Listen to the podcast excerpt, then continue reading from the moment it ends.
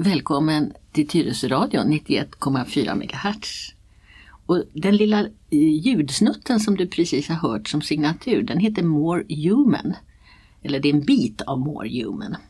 Och det indicerar i sin tur att det här är Tyresöradions medicinska magasin. Och ni som har lyssnat på den här långköraren tidigare, ni vet ju att vi alltid är två här i studion. Jag heter Lena Hjelmerus och jag är pensionerad överläkare, specialist i geriatrik och palliativ medicin. Och mitt emot mig så sitter ju då förstås Leif Bratt, folkets röst och vill gärna vara lite knäppa på näsan. More human, det ska vara mer mänsklig. Geriatrik, åldringsvård, kan man översätta det med det? Ja. Och palliativ, det är morsning. Ja, det är lindrande behandling. Ja, det är lindrande. Ja, för i det här Jag programmet... tänker att mors, det är ju något läkarspråk för det, det, död. Det är ett latin, det är, inte, det, det är ett riktigt latinskt ord för Mm. död. Det heter mors. Plötslig död heter mors subita. Mm. Nu fick du lära dig något nytt där också. Ja. ja. Eh, jo, det här programmet ska ju vara lite uppiggande och just därför idag så var temat trötthet. För jag var lite trött när jag gjorde upp schemat för våren. Men vi, jag, jag vet att vi kanske har en del nya lyssnare för att Tyresöradion har ju en entusiast, en sociala media-entusiast, Lelle Viborg. ja. Och Lelle han har startat en ny Facebook-sida för de som ägnar sig åt Facebook som heter Tyck till om Tyresöradion. Och alla ni som lyssnar på det här programmet får gärna tycka till om Leif och mig och vårt, eh, hur vi gör program. Och även komma med frågor om det är någonting som är oklart eller ni tycker att det där bör ni ta upp och prata om. Mm. Men kan jag säga då att jag sitter och skriver autografer i Centrum på måndagar klockan 14.30. Ja, nej, jag skriver inga autografer Aha. för läkare har så dålig handstil så det är ingen som ser vad, vad det står i så Jag fall. håller på att bygga mitt självförtroende. Ja, ja, ja, jag- jag ska be att få en autograf av dig. Hörru. Ja. Jag har nog ingen tror jag. Ja Leif, var ska vi börja någonstans? Jag tycker det är väldigt bra, jag har fått, eller ja, vi har fått på info tyresoradion.se en fråga från en man som heter Agne. Han har stött på det här, för han är lite till åren kommen vad jag förstår av frågan som strax ska komma. Jo, det här med att kissa eh, eh, och män Eh, alltså, han hör båda varianterna. Det är rätt bra att man ska tömma blåsan sägs det. Det har i alla fall han hört. Men han vet inte om man tömmer den bäst om man sitter och kissar på ålderns höst eller om man står upp och kissar. Eh, alltså nu pratar vi bara om att tömma blåsan, inte det där hygieniska hur mycket gula fläckar det kommer vid sidan om och sådana här saker. Men, men i alla fall. Tömma blåsan, sitta eller stå? Ja, först, jag fick ju den här frågan lite i förväg av dig för att jag skulle kunna hitta ett bra svar. Och först så tänkte jag, det måste ju vara Agnes fru egentligen som har synpunkter på om han ska sitta eller stå. Ja, men då är det väl mer av hygienskäl då eller vad ska vi säga. Frun är, trött på att torka upp. Ja, så kan det ju vara. Men i alla fall så är frågan rätt så eh, intressant och när jag började leta så hittade jag något ännu mer spännande, nämligen ett politiskt parti i vårt land som för några år sedan i en region la en motion om att män inte skulle tillåtas att kissa stående på landstingets toaletter. Eh, Hur övervakar man det då? Ja, det tror jag inte framgick riktigt av motionen. Men däremot så var det då två läkare Eh, i den nämnda regionen som eh, tyckte att de ändå kunde skriva och ta reda på lite mer om det här. Och den ene han heter Stjernström och han är kirurg och han jobbar numera i Blekinge men det var inte i Blekinge som det här utspelade sig. Eh, Och han, ha- hans kompis heter Per Billing och eh, Billing hade en blogg som, där det publiceras det, då det här som Stjernström hade kommit fram till och skrivit om. Och Stjernström gjorde en ordentlig, det som vi kallar för litteratursökning. Och då kommer man fram till att den här, den här frågan har alltså undersökts vetenskapligt.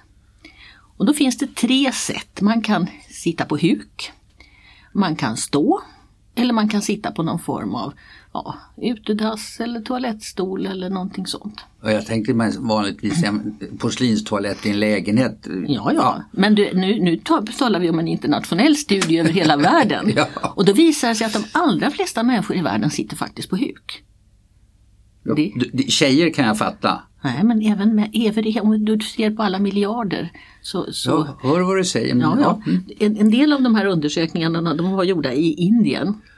Och då har man alltså mätt både hur snabbt man kissar i olika ställningar och så har man mätt hur, hur man tömmer blåsan. Då. Och då visar det sig att det går lite fortare att kissa om man sitter på huk. Eh, däremot att sitta och stå tar ungefär lika lång tid. Och det här var stora undersökningar med både män och kvinnor. Men det var friska män och kvinnor ska vi påpeka. Eh, sen så att tömma blåsan, det gjorde man lika bra i alla tre positionerna. Och då är fortfarande det här att det är friska män och kvinnor. Mm. Sen är det ju en illusion det här med att tömma därför att det fylls på hela tiden. Du, du kan ju aldrig kissa så det blir tomt. För det droppar hela tiden mera urin ifrån njurarna. Och där droppar det ju inte med konstant fart utan vissa tider på dygnet så droppar det mindre och vissa tider så droppar det mer. Och så småningom så fylls urinblåsan och de flesta människor blir kissnödiga när den är någonstans 3-4 deciliter kiss i, i blåsan. Men det finns de som har eh, mer kapacitet ett problem är att om man får alldeles för mycket urin i blåsan, om man har flera liter i blåsan, då tappar den sin förmåga att dra ihop sig. Och då får man problem med det som kallas för överrinningsinkontinens. Alltså man kan inte hålla urinen bara för att det rinner över hela tiden. Och det kan drabba framförallt äldre män. Som geriater så har jag en annan synpunkt på det här som inte kom fram i de här vetenskapliga studierna och det är att när en äldre man står och kissar, då faller hans blodtryck och då kan han ramla. Och att ramla på toaletten, det är inget bra ställe att ramla på. Mycket hårda material där. Ja, det är hårt golv och handfatet och badkaret. Och, många... och toaletten är hård oftast. Toaletten också och slå huvudet i det där är inte något kul. Så att börjar man komma upp i åren och måste gå upp och kissa på natten, Nummer ett, tänd lyset. Nummer två, se till att det finns någonting att hålla sig i. Och är man det minsta yr eller har problem med sitt blodtryck, då tycker jag man ska sitta ner av säkerhetsskäl. Men också då av, eh, eh, eh det ser trevligare ut runt toaletten om man sitter än om man står. Ja, fast det är ju, alltså den som kissar utanför toaletten får ju torka upp. Men alla har vi väl kanske besökt en toalett på ett tåg eller på ett flygplan. Och det ser förskräckligt ut på en del offentliga toaletter. Ja.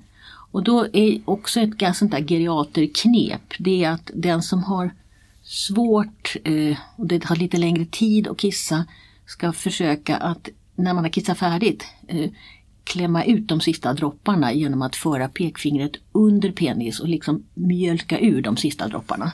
Då slipper man ofta det där att det droppar på skorna eller byxbenkanten. Ja. ja. Men om man har problem med att det tar för lång tid att kissa eh, eller att man får mycket efterdropp eller att man känner att man måste gå och kissa med samma igen. Då tycker jag att man ska gå till sin vårdcentral och prata med sin doktor om det. Och då får man fylla i ett, eh, det kallas för ett miktionsprotokoll, alltså ett, ett eh, lista där det står hur mycket man kissar och vid vilka klockslag. Och så pratar man om det där och så känner doktorn på prostatan och kanske tar något blodprov.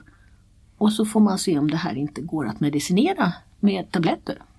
För idag finns det bra tabletter för att få prostatakörteln att krympa. För det är ju den som är problemet hos, ofta hos männen. Då. Men kvinnor kissar också på golvet och kvinnor eh, kan också falla om de inte tänker sig för. Men du, eh, Agne, jag, jag, när jag såg den här frågan tänkte är det här ett ilandsproblem? Ungefär så. Va? Alltså, hur allvarligt är det? Men det är ju tydligen, ja, det, det kan finnas en liten signal i det här, att ja, beroende på hur, hur det går. Ja, alltså ingen fråga är en för liten fråga. För att när människor frågar om sådana här saker så är det ju för att man upplever det som någon slags problem. Och det, det är ju det doktorer ska kunna sätta sig in i andras problem och förstå att det finns ingen, varken en patient eller en sjuksköterska kommer med en fråga utan en orsak. Kiss och bajs det är ju någonting som vi får lära oss redan vid, vid ett och ett halvt, två år att vi ska vara torra.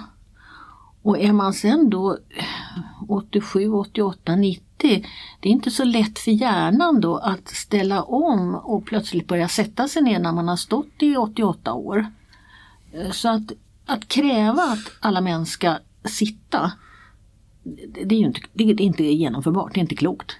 Men däremot att eh, man måste vara medveten om den här risken att ramla för att blodtrycket faller.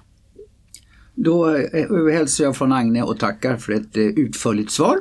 Ja, ska vi gå över på tröttheten då? då? Ja, det var det som var det egentliga.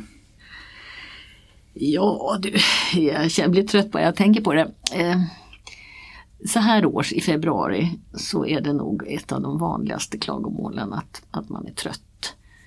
Eh, och det finns ju så väldigt många orsaker. Är du trött?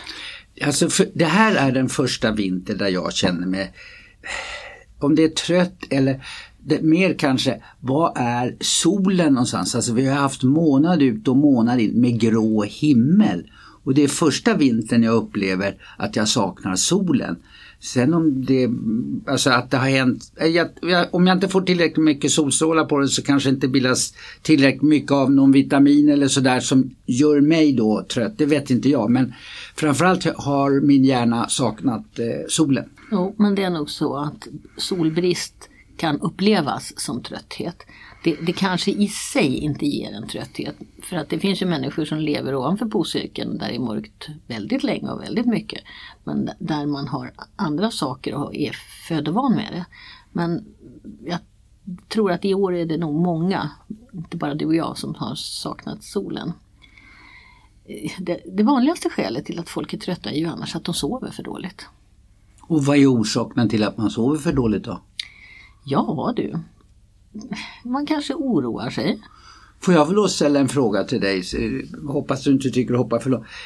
Eh, eh, nu när vi spelade in det här så innan jag gick hit så satt jag då, först tittade jag på, eh, på nätet på morgontidningen eh, och, och, sen så gick jag till text-tvn. Och på text-tvn så eh, stod det någonting om det här coronaviruset, det ökar igen. Det har väl, för några dagar sedan planade det ut lite grann enligt media. Och då undrar jag så här, Alltså jag är rätt trött, apropå jag är rätt trött på media med bara negativa nyheter eller de tar bara upp det negativa i vår tillvaro. Alltså, de säger, ja nu har så här många drabbats av corona, så här många har dött. Men jag har inte sett en enda artikel om hur många som tillfrisknar. Och jag undrar, alltså apropå oroa sig, vad betyder att media i stort sett jämt bara presenterar negativa nyheter. Vad betyder det för trötthet?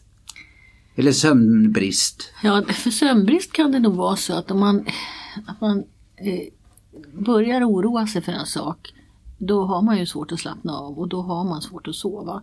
Och man har ju pratat mycket om det här med skärm, att man ska lägga undan sin inte titta på sin dator eller sin telefon. Man ska lägga sin telefon utanför sovrummet, inte ha den bredvid sängen. Därför att ljuset från de här skärmarna sett, eh, gör oss vakna. Men också naturligtvis innehållet eh, om man då ligger och eh, jag, jag råkade själv ut för det, jag skaffade den här fina appen 112.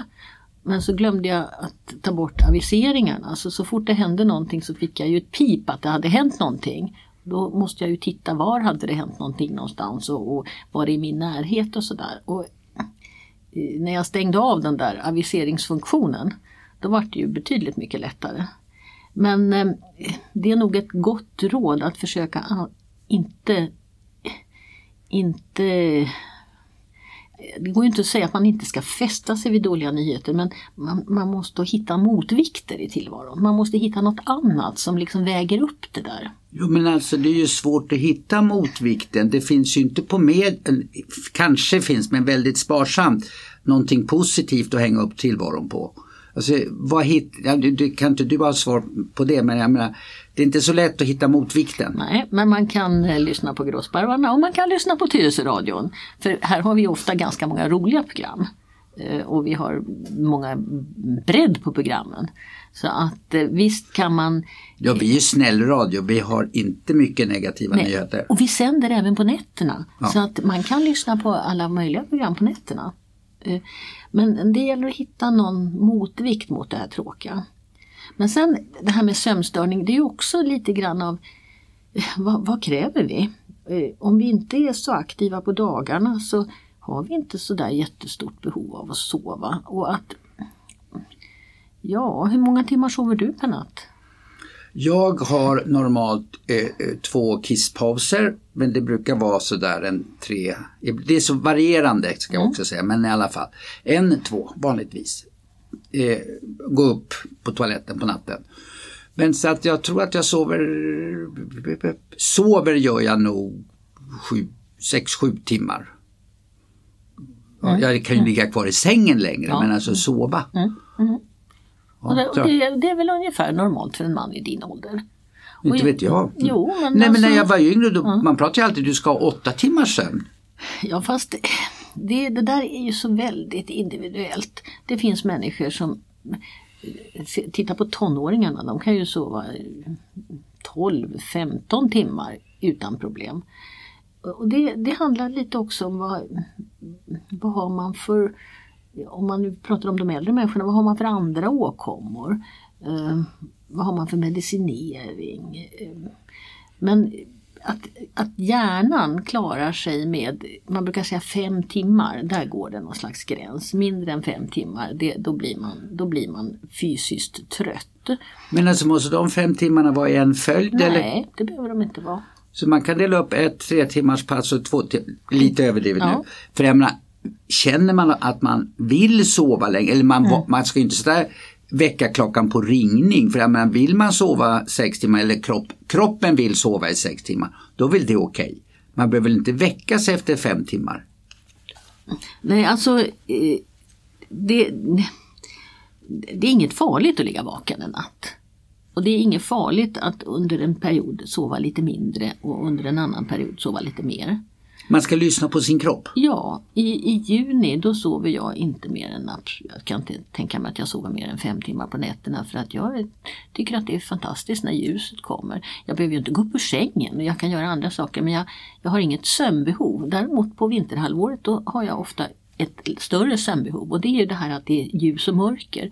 Och är det så att man tycker att man sover för dåligt och för lite då kan man ju se till att man har mörka gardiner eller dra för någonting. Och man kan också se till att man har lite svalare i sovrummet.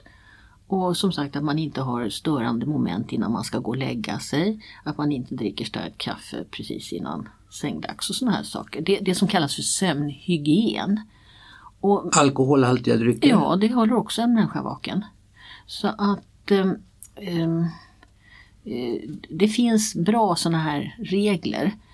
Och innan man får några sömnmediciner förskrivna av en läkare så ska man nog ha prövat olika andra sådana här eh, vad ska vi säga, knep eller eh, regimer. Medicinfria. Ja, eh, åtgärder mot, mot sömnproblem. Men sen det är klart som du säger att oro kan hålla en människa vaken förstås. Eh, Så är det ju. Men om man får sådana åkommor då, alltså, eh, jag har nästan bara talas om att det är män som drabbas av det här med andningsuppehåll, alltså apnéer vad man kallar man, man snarkar eller vad sådär. Ja. Ja. Och, och, och, och så slutar man andas. Mm. Och det säger de att, att alltså, jag, jag vet inte om man vaknar vid varje sån andningsuppehåll eller så men de bekanta jag har som lider av det de säger ju att de blir otroligt trötta. Ja, det blir de. Och, och då sover de ju liksom mera och kanske på ett felaktigt sätt. Och även där så finns det då tekniska hjälpmedel. Det finns någonting som heter CPAP. Stort C, stort P, stort A, stort P. Och det finns också en VPAP. VPAP. Och det är apparater som hjälper till och så att säga pumpar in luft i, i den som eh, får sådana här eh, störningar i sitt andningsmönster. Eh, och då mår man bättre Eh, och det, här, det är också en sån där sak som man kan få remiss från sin vårdcentral, att en utredning om en sån här apparat. Då. Men då måste man vara beredd på att man får ligga med en, en mask över näsan när man sover på natten och det är inte alla som riktigt klarar det. Det, det ska man också vara motiverad för. Men den här masken den ska se hur, hur, mycket av uppehåll man har eller vad? Nej, den, den, den ser till att man får i sig luft. Det är liksom en luftpump Aha, det här kan man säga. Mm. Jag var inne mm. på hur man diagnostiserar. Ja, det, det, får man göra på eh, särskilda undersökningar på eh, lungkliniken i allmänhet. Ja. Eller på ett fysiologlabb. Och då, kon, då konstaterar man har den mm. ena eller andra sorten mm. av det här och så kan mm. man få V-papp eller C-papp. Mm. Ja. Och ja, de som klarar av då de här mm. maskerna de, mm. ja. de, de, blir hjälpta. Ja, och de mår bättre. Ja. Men som sagt, sömnbrist är nog den vanligaste anledningen till att man är trött. Sen finns det ju då saker som också man som doktor inte får glömma bort och det är ju att eh, yngre kvinnor kan ju ha blodbrist. Eh, relativt vanligt och även män kan ju råka ut för blodbrist men det är väl mest kvinnor kanske som menstruerar som kan bli inte tala om småbarnsföräldrar som ju då kanske har ett större sömnbehov och som blir lite panikslagna om de inte kan sova på nätterna. Blodprov, HB då, det är nog det som alltid ingår i de här så kallade trötthetsproverna. Om man söker på sin vårdcentral och säger jag är så himla trött så kommer man att ta ett batteri med blodprover och där ingår då alltid ett HB. Och HB står för? Hemoglobin. Det är antalet röda blodkroppar eller någonting sådär ja, va? Det, det är det, ett mått ja. på ens blodvärde. Mm. Eh, för sjunker det, då blir man trött. Och det kan ju då sjunka av att man har ätit dåligt eller att man har blött mycket eller att man har någon sjukdom som påverkar blodbildningen. Sen finns det speciella sjukdomar som, som har liksom som ett symptom med den här uttalade tröttheten. Och vi pratade för ett par år sedan tror jag det var om, om sköldkörteln och om man har en underfunktion av sköldkörteln, det kallas hypotyreos, då blir man trött. Man får andra symptom också men det är väldigt markant det här med tröttheten. Och sen finns det, och vi pratade också om binjurar och binjurarnas olika hormoner och där finns det en väldigt ovanlig men speciell sjukdom med när man, binjurarna inte bildar den mängd hormon de ska. Den kallas för Addisons sjukdom och då blir man också jättetrött. Och både när det gäller hypotyreos och Addison så måste man ha mediciner och då måste man ha mediciner livslångt. Så därför är det ju viktigt att de sjukdomarna, att man hittar dem. Ja, så man ska ta eh, trötthet på allvar även om det beror på att eh, eh, ja, man sover lite för lite, men det kan ligga bakomliggande orsaker också ja. och det bör man då kontrollera. Ja, och det, det, är då det kallas det här med att man tar blodprover, trötthetsprover och då hittar man sådana här saker som hypotyreos eller Addison eller en vanlig blodbrist. Sen den som har en, en cancersjukdom, där finns det ett speciellt uttryck för den trötthet som kommer i och med att man har en svår allvarlig sjukdom som, som inte har, det är inte cancersjukdomen som ger tröttheten, men det finns ett, ett, en del i det här och det kan vara relaterat till behandlingen, det kan vara relaterat till smärta. Och den tröttheten har ett franskt ord, den heter fatigue. Eh, och det man brukar säga om fatigue det är att en vanlig människa kan inte förstå hur fatigue känns. Därför att det är en sån eh, väldigt speciell upplevelse att ha den här eh, uttalade svagheten. Och det är nog den, den som är, har en cancersjukdom och har varit med om en behandling och lyssnat på det här programmet, de känner igen det här vad jag pratar om. Men det är alltså en väldigt speciell typ av trötthet. Och den går inte att vila bort, utan den bara är där. Den försvinner inte om man sover så att säga.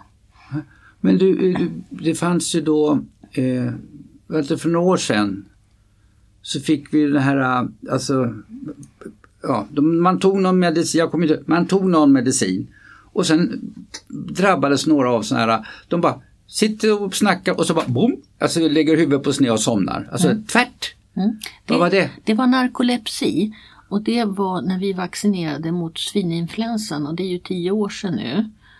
Uh, och då var det ju en liten grupp människor, mm, men det var många yngre som, eh, som en biverkan av vaccinet fick den här sjukdomen. Det, det är en sjukdom som också finns normalt men den är oerhört sällsynt. Och här plötsligt så dök det upp väldigt många som hade, eller väldigt många, det dök upp eh, för sjukvården eh, många med de här lite konstiga symptomen där man liksom bara direkt somnade vid sittande bord. Och det visade sig sen i utredningsarbetet efter det här att det var en speciell gentyp eh, som, som de som drabbades av det här hade. Och det var ju inget som någon visste om i förväg. Sen har det klagats mycket på att man sa att vaccinet var inte tillräckligt utprövat och testat innan det liksom, vi gick in i den här stora massvaccinationen. Ehm, jag tror inte att man hade kunnat testa för den här speciella gentypen eftersom man inte visste om att just de med den gentypen skulle reagera på det här sättet. Mm. Nu är det lika aktuellt igen för att nu går preskriptionstiden ut för skadestånd. Så att eh, de som är drabbade har nu gått samman och gör eh, en, en eh, stämning mot landstingen för att eh, se om man kan få mera ersättning för det här. Och det är också livsvarigt, det finns ja, inget botemedel? Nej, det finns inget botemedel. Det har ju visat sig nu på de här tio åren att en del av de här personerna lär sig att leva med det på ett, ett sätt som ändå fungerar. Medan det för andra har blivit en katastrof förstås. Men man kan väl knappast behålla körkortet? Om man helt plötsligt bara somnar bakom ratten, det går ju inte. Nej, det går inte. Nej. Ja, det har diskuterats mycket om vi gjorde rätt eller inte när vi massvaccinerade. Men om vi nu tittar på den epidemi som nu är i sin linda. Det är klart att när vi har en, en, en virusepidemi som sveper fram över världen och det gjorde svininfluensan, det får vi inte glömma bort. Den kom inte till Sverige på det sättet som den drabbade många andra länder. Eh, så, så måste vi ha det här att vi tar fram vaccin. Och sen är det klart att vaccin ska prövas innan de används på människa. Men, men eh, även ebolasjukan tog man ju fram vaccin väldigt snabbt. Och där visade det sig att det hade ju faktiskt en, en hygglig effekt. För jag, du, du, sa att den kom inte, alltså svininfluensan kom inte till Sverige på samma sätt som den kom till många andra länder. Jag förstod inte riktigt det. Nej men alltså det var ju inte något falsklarm så, utan det var ju en rejäl infektion som framförallt härjade då i, på andra sidan jordklotet. Det var Nya Zeeland väl som hade mest svininfluensa. Men, men eh, eh,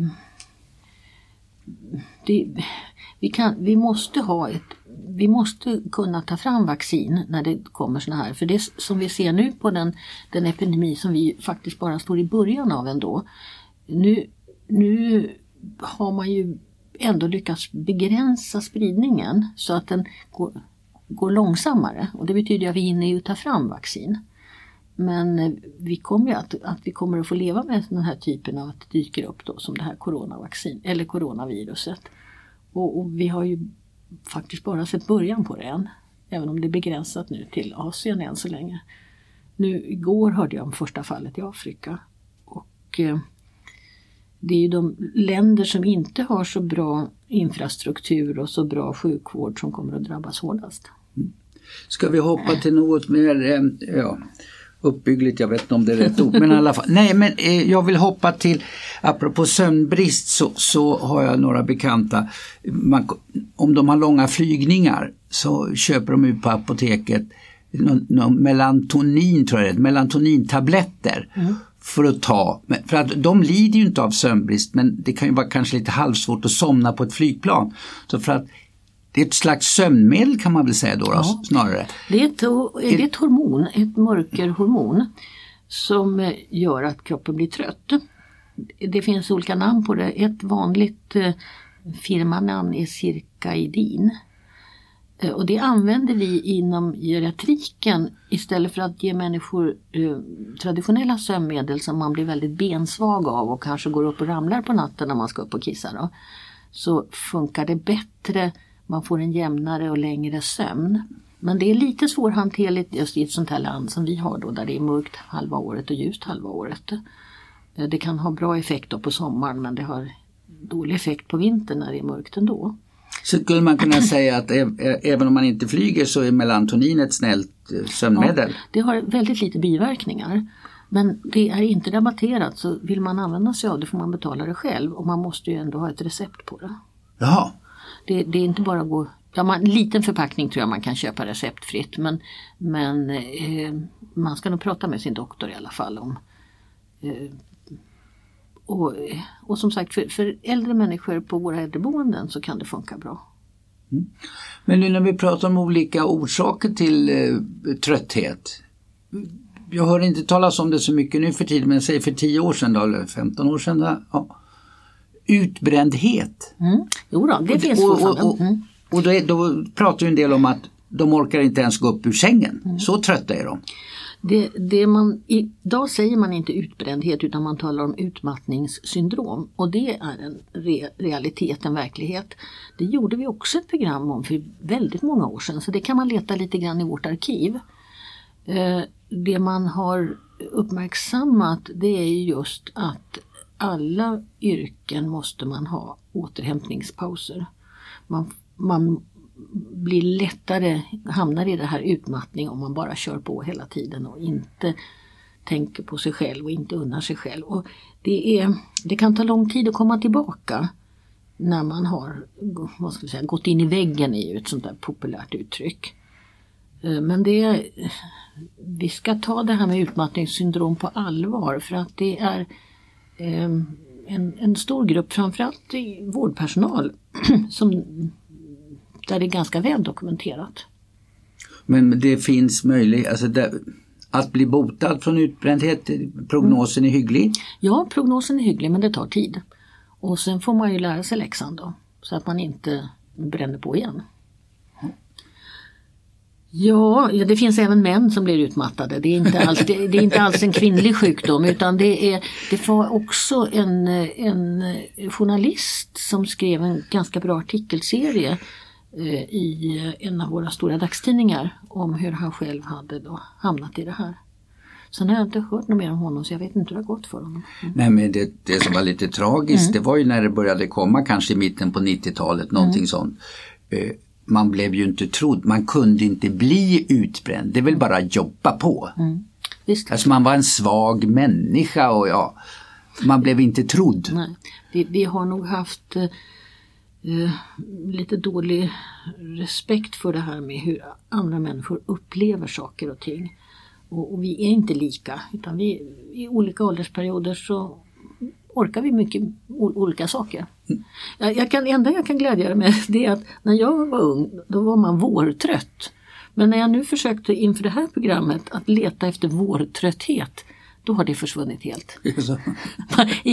det, det, finns inte längre, man kan inte googla vårdtrötthet, inte någonstans. Så den som kommer att säga det nu, den blir ju inte trodd. Nej, precis. Det. Och på, på för, början av förra sekelskiftet då hade man ju något som hette asteni. Och det var en vanlig sjukdom och man hade också något som hette kloros och det var också en sån här trötthet, trött? trötthetsdiagnoser och de finns inte heller idag. Varken astenin eller, eller neurastenin eller klorosen.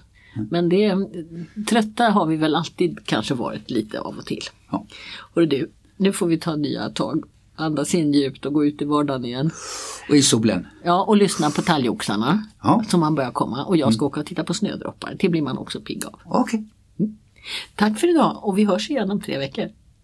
Och du har lyssnat på Doktor Lenas hörna och Leif Bratt. Och vi återkommer. Hej då!